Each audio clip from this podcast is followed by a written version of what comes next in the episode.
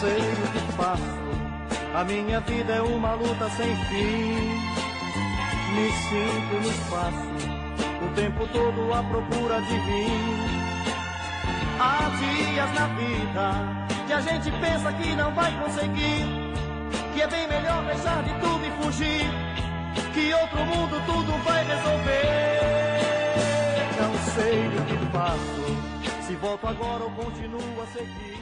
Fatalità, singolare femminile, dal latino tardo fatalitas fatalitatis. L'essere fatale, fatalità di un avvenimento, la fatalità dei grandi eventi storici, più spesso fatto avverso, destino contrario. È la fatalità che ci perseguita. Per estensione, soprattutto in frasi esclamative o incidentali, sfortuna, disdetta, contrattempo e simili. È una fatalità. Con senso più concreto, avvenimento funesto, di gravi conseguenze, per esempio, una tragica fatalità.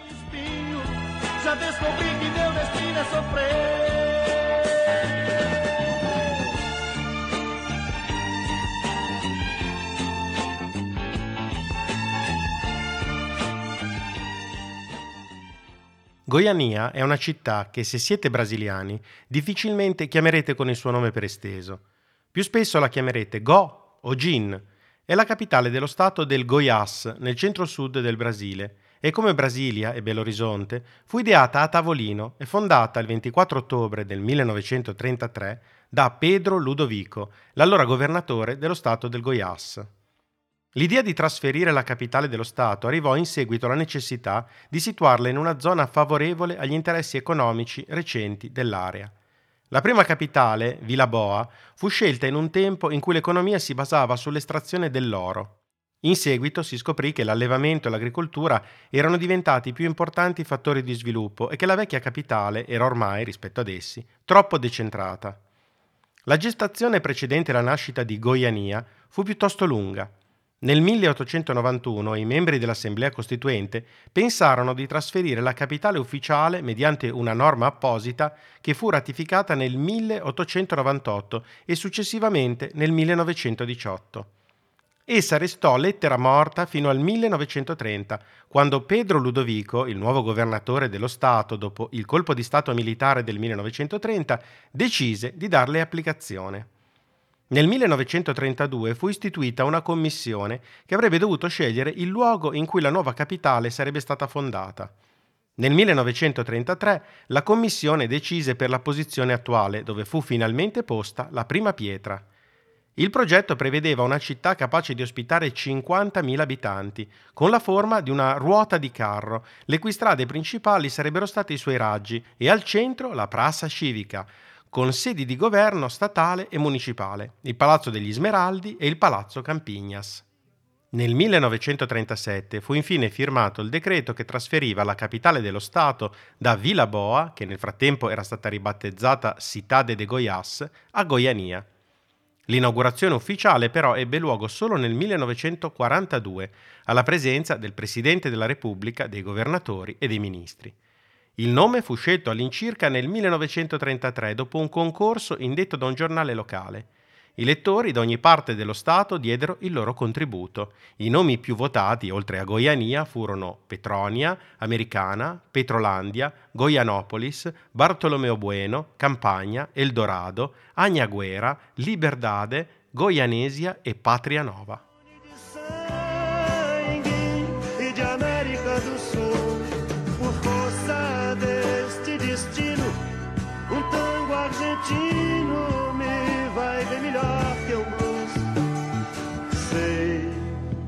Assim falando pensas que esse. A circa un chilometro dalla Prassa Civica c'era un istituto medico chiamato Istituto Goiano de Radioterapia, spesso chiamato per brevità IGR. Quando l'IGR decise di spostarsi in una nuova sede nel 1985, lasciò in quella vecchia diversi apparati, tra cui uno per la radioterapia esterna, detta anche EBRT, acquistato nel lontano 1977. Questi apparati sono di solito utilizzati per il trattamento oncologico, concentrando sulla zona del cancro un potente fascio di radiazioni controllate con lo scopo di distruggere le cellule tumorali. La macchina in uso nell'unità di radioterapia del centro era per la precisione una Cesapan F3000, progettata dalla ditta Baranzetti C di Milano negli anni 50 e prodotta dalla Generay SPA. La capsula radioattiva fu probabilmente acquistata dal Laboratorio Nazionale di Oak Ridge negli Stati Uniti nel 1970 circa. La sorgente di radiazioni di questo apparecchio era una piccola capsula contenente circa 93 grammi di cloruro di cesio altamente radioattivo, un sale di cesio prodotto con un radioisotopo, il cesio 137, racchiuso in un contenitore schermante di piombo e acciaio. La sorgente era posta in un contenitore in grado di ruotare verso un'apertura, attivando l'irradiazione per poi ruotare nuovamente verso l'interno in posizione di stoccaggio alla fine dell'utilizzo. Quando l'unità era stata prodotta nel 1971, la radioattività di questa capsula, del diametro di 51 mm x 48 di lunghezza, era di 74 terabecquerel. Il becquerel è un'unità di misura che prende il nome dallo scienziato che insieme a Pierre e Marie Curie vinse il Nobel nel 1903 per la scoperta della radioattività. Per darvi l'idea di quanto siano 74 terabecquerel, se guardiamo ai dati dell'ARPA della Lombardia, la radioattività normale all'aperto è di circa 10 becquerel per metro cubo d'aria, mentre il limite massimo sancito dalla legge per gli ambienti di lavoro chiusi è di 500 becquerel per metro cubo. 74 terabecquerel sono 74 mila miliardi di becquerel.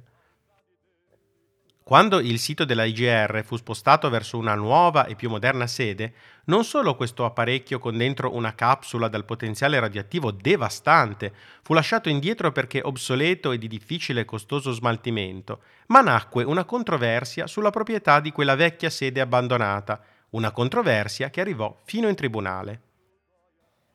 La proprietaria dei locali, che era la Society of Saint Vincent de Paul, e la società uscente IGR che li utilizzava non riuscivano ad accordarsi sull'utilizzo futuro di quei locali e nel frattempo tutto rimase così com'era.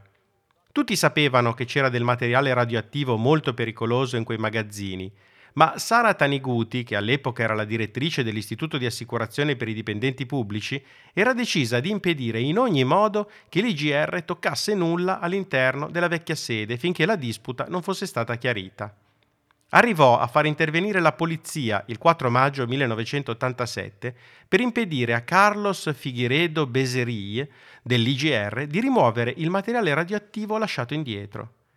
Figueredo avvisò allora il presidente dell'Associazione per i dipendenti pubblici che là dentro c'era una vera e propria bomba radioattiva, usò proprio questa parola, e che se si decideva di lasciarla lì qualcuno se ne doveva assumere la responsabilità. Il tribunale del Goiás mise allora una guardia giurata a sorvegliare la sede abbandonata, per accertarsi che quello che c'era dentro restasse al suo posto.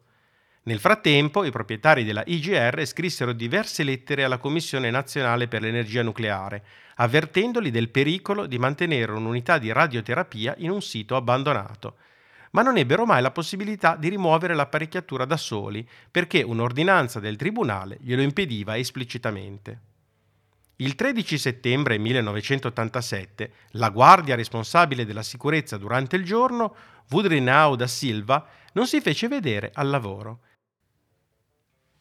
Si era preso un giorno di malattia per andare a vedere con la famiglia un film che era uscito qualche anno prima, Herbie sbarca in Messico, uno di quelli della saga Disney sul maggiolino tutto matto, l'automobile parlante tratta dal racconto Car Boy Girl di Gordon Buford. Approfittando dell'assenza della guardia, due addetti alle pulizie di nome Roberto dos Santos Alves e Wagner Mota Pereira entrarono di nascosto nella vecchia sede in fase di demolizione dell'IGR.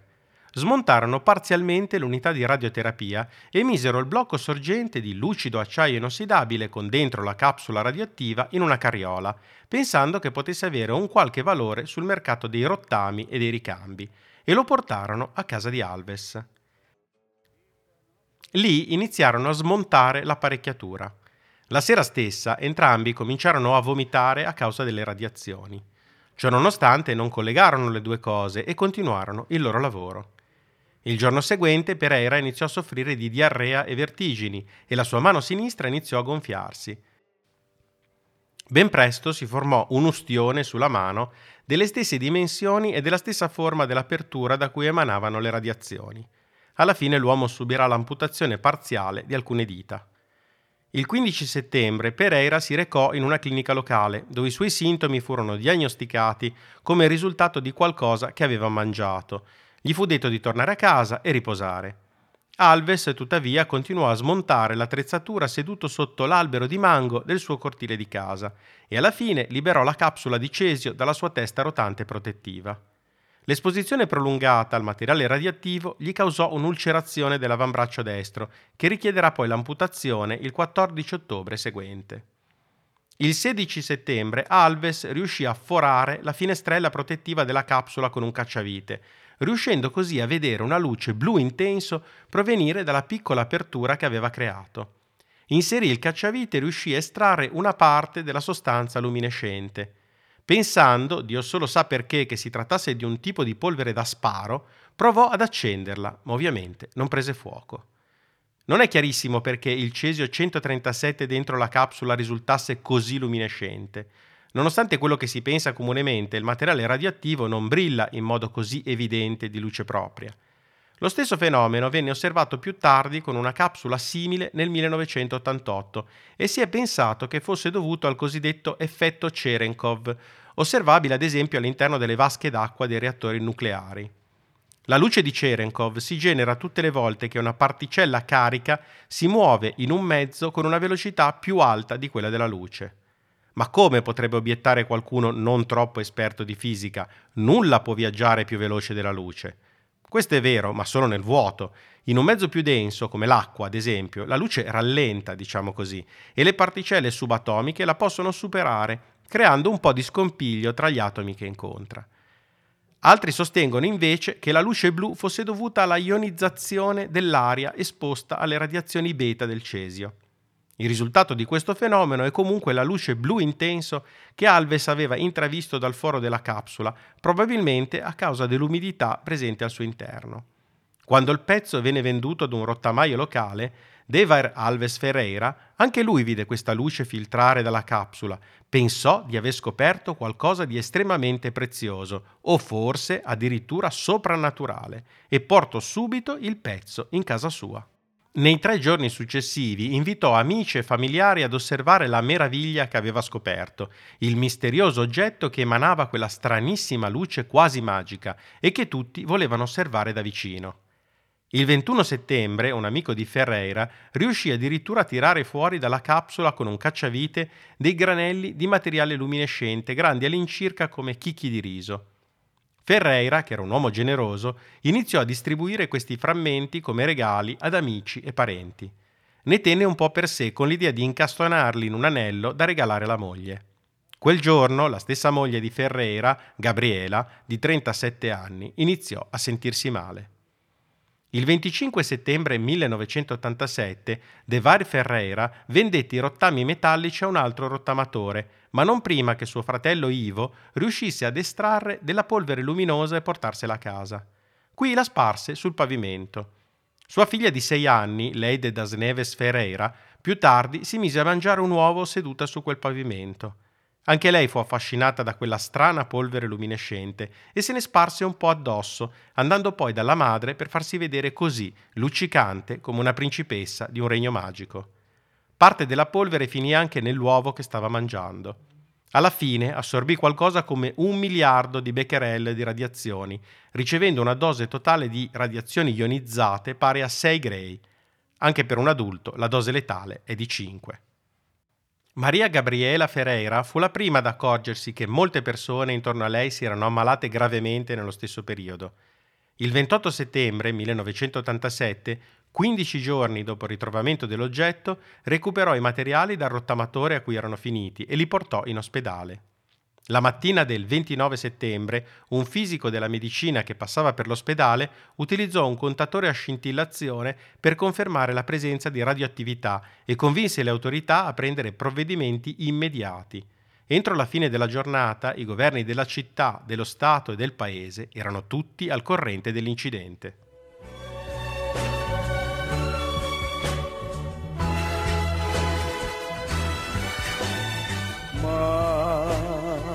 Quem sofre sempre tem que procurar, pelo menos vir achar razão para viver.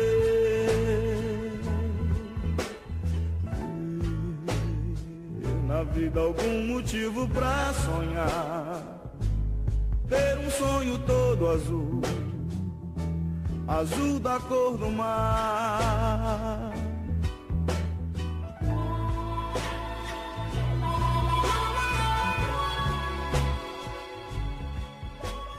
Quando la notizia divenne pubblica, circa 130.000 persone invasero gli ospedali. In 249 persone furono ritrovati, grazie all'uso di contatori Geiger, residui radioattivi sulla pelle. 129 di esse avevano contaminazioni anche interne. Il vecchio stadio olimpico Pedro Ludovico Teixeira venne utilizzato come rifugio di tutte quelle 249 persone a cui vennero demolite le case e requisiti tutti gli oggetti personali. Dopo l'incidente, lo stadio stesso venne demolito e il terreno intorno alle abitazioni raschiato e asportato fino a 30 cm di profondità. Alla fine, 20 persone mostrarono segni di sindrome acuta da avvelenamento da radiazioni, rendendo necessario il trattamento richiesto. Dopo che le case superstiti furono svuotate, furono usati aspirapolvere per rimuovere la polvere e le tubature furono ispezionate per valutarne il livello di radioattività. Le superfici verniciate vennero raschiate, mentre i pavimenti furono trattati con miscele di acido e blu di Prussia. I tetti vennero aspirati e lavati, tranne in due casi in cui fu necessario rimuoverli completamente. I rifiuti della pulizia vennero stoccati fuori città. L'allume di potassio disciolto in acido cloridrico venne utilizzato per trattare argilla, cemento, terra e tetti. Soluzioni di idrossido di sodio, seguite anche da allume di potassio disciolto, vennero utilizzate per trattare pavimenti sintetici, auto e macchine da scrivere. Il blu di Prussia venne anche somministrato a molte persone per decontaminarle internamente, in quanto molto efficace contro l'avvelenamento da cesio, ma nel momento in cui venne applicato gran parte del materiale radioattivo era già migrato dal flusso sanguigno al tessuto muscolare, ostacolando notevolmente la sua efficacia. L'urina delle vittime venne trattata con resina a scambio ionico per compattare le scorie e facilitarne lo stoccaggio. L'operazione di pulizia fu molto più difficile del previsto, perché la sorgente di cesio venne aperta spargendo il materiale attivo molto difficile da eliminare perché solubile in acqua. Se fosse stata una sorgente sigillata, avrebbe solo dovuto essere raccolta, collocata in un contenitore di piombo e trasportata al deposito di scorie radioattive. Il recupero del materiale perso si dilungò ancora di più perché l'ente incaricato raccomandò un'attenta pianificazione e l'utilizzo di gru o altri dispositivi per posizionare ostacoli come bancali di mattoni o blocchi di cemento vicino alle fonti radioattive per schermare i lavoratori addetti al recupero in modo da proteggerli dalle radiazioni. Solo nel 2000 la Commissione nazionale per energia nucleare fu obbligata dall'ottava Corte federale di Goiás a pagare un indennizzo di 1,3 milioni di reais e a garantire l'assistenza medica e psicologica alle vittime dirette e indirette e ai loro discendenti fino alla terza generazione.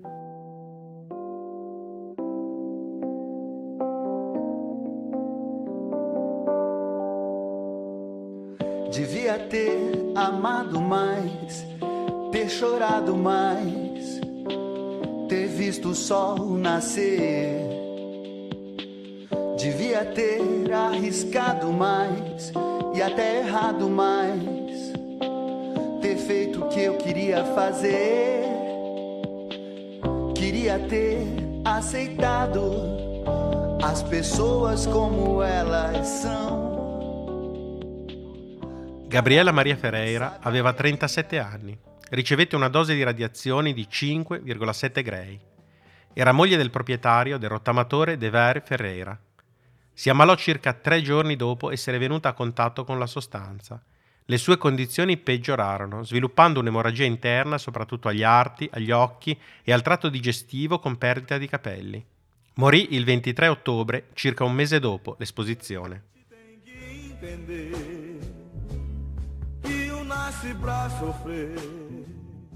Israel Battista dos Santos aveva 22 anni, ricevette una dose di radiazioni di 4,5 grey. Era un dipendente di Devar Ferreira che collaborò all'estrazione della sorgente radioattiva dall'apparecchio. Sviluppò gravi problemi respiratori e complicazioni linfatiche. Ricoverato in ospedale, morì sei giorni dopo, il 27 ottobre. Quem sofre sempre tem que procurar. Admilson Alves de Souza aveva 18 anni. Ricevette una dose di radiazione di 5,3 gray. Lavorò alla sorgente radioattiva per liberarne la capsula interna. Ebbe gravi danni polmonari, emorragie interne e problemi cardiaci. Morì il 18 ottobre.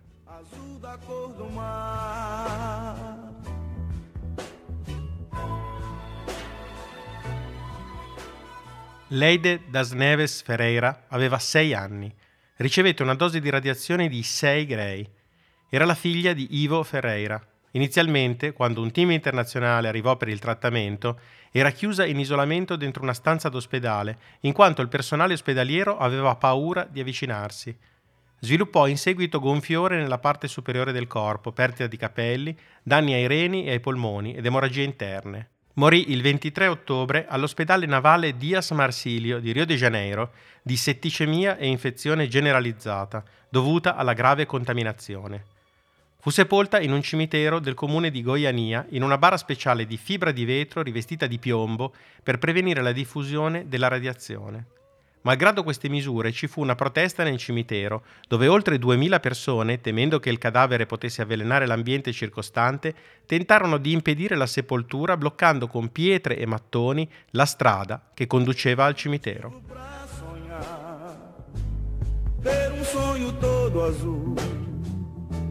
Azul da cor do mar.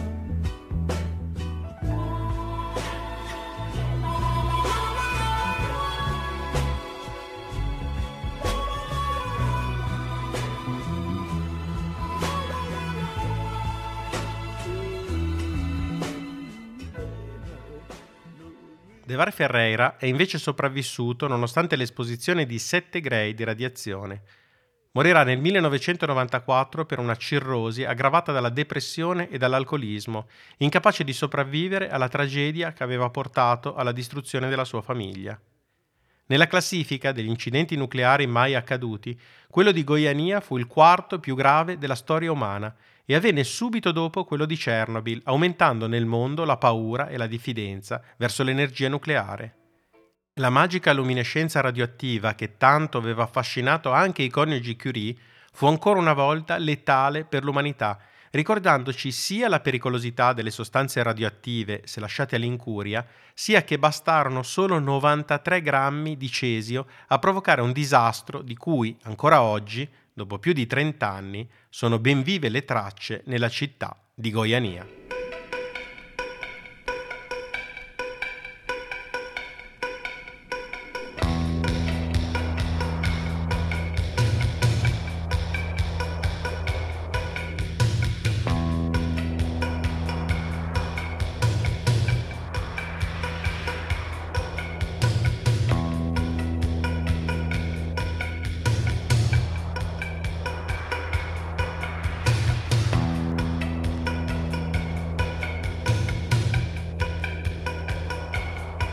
take it to your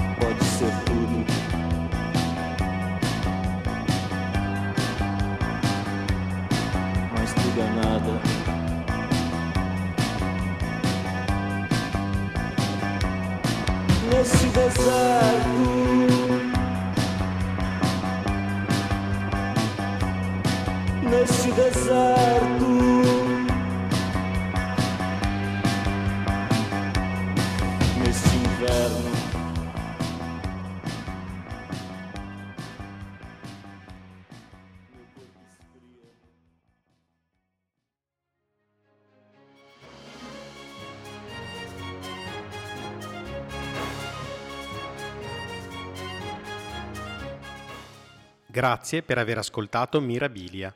Se avete consigli o suggerimenti siete i benvenuti. Potete scrivere alla mail podcastmirabilia-gmail.com. Alla prossima puntata!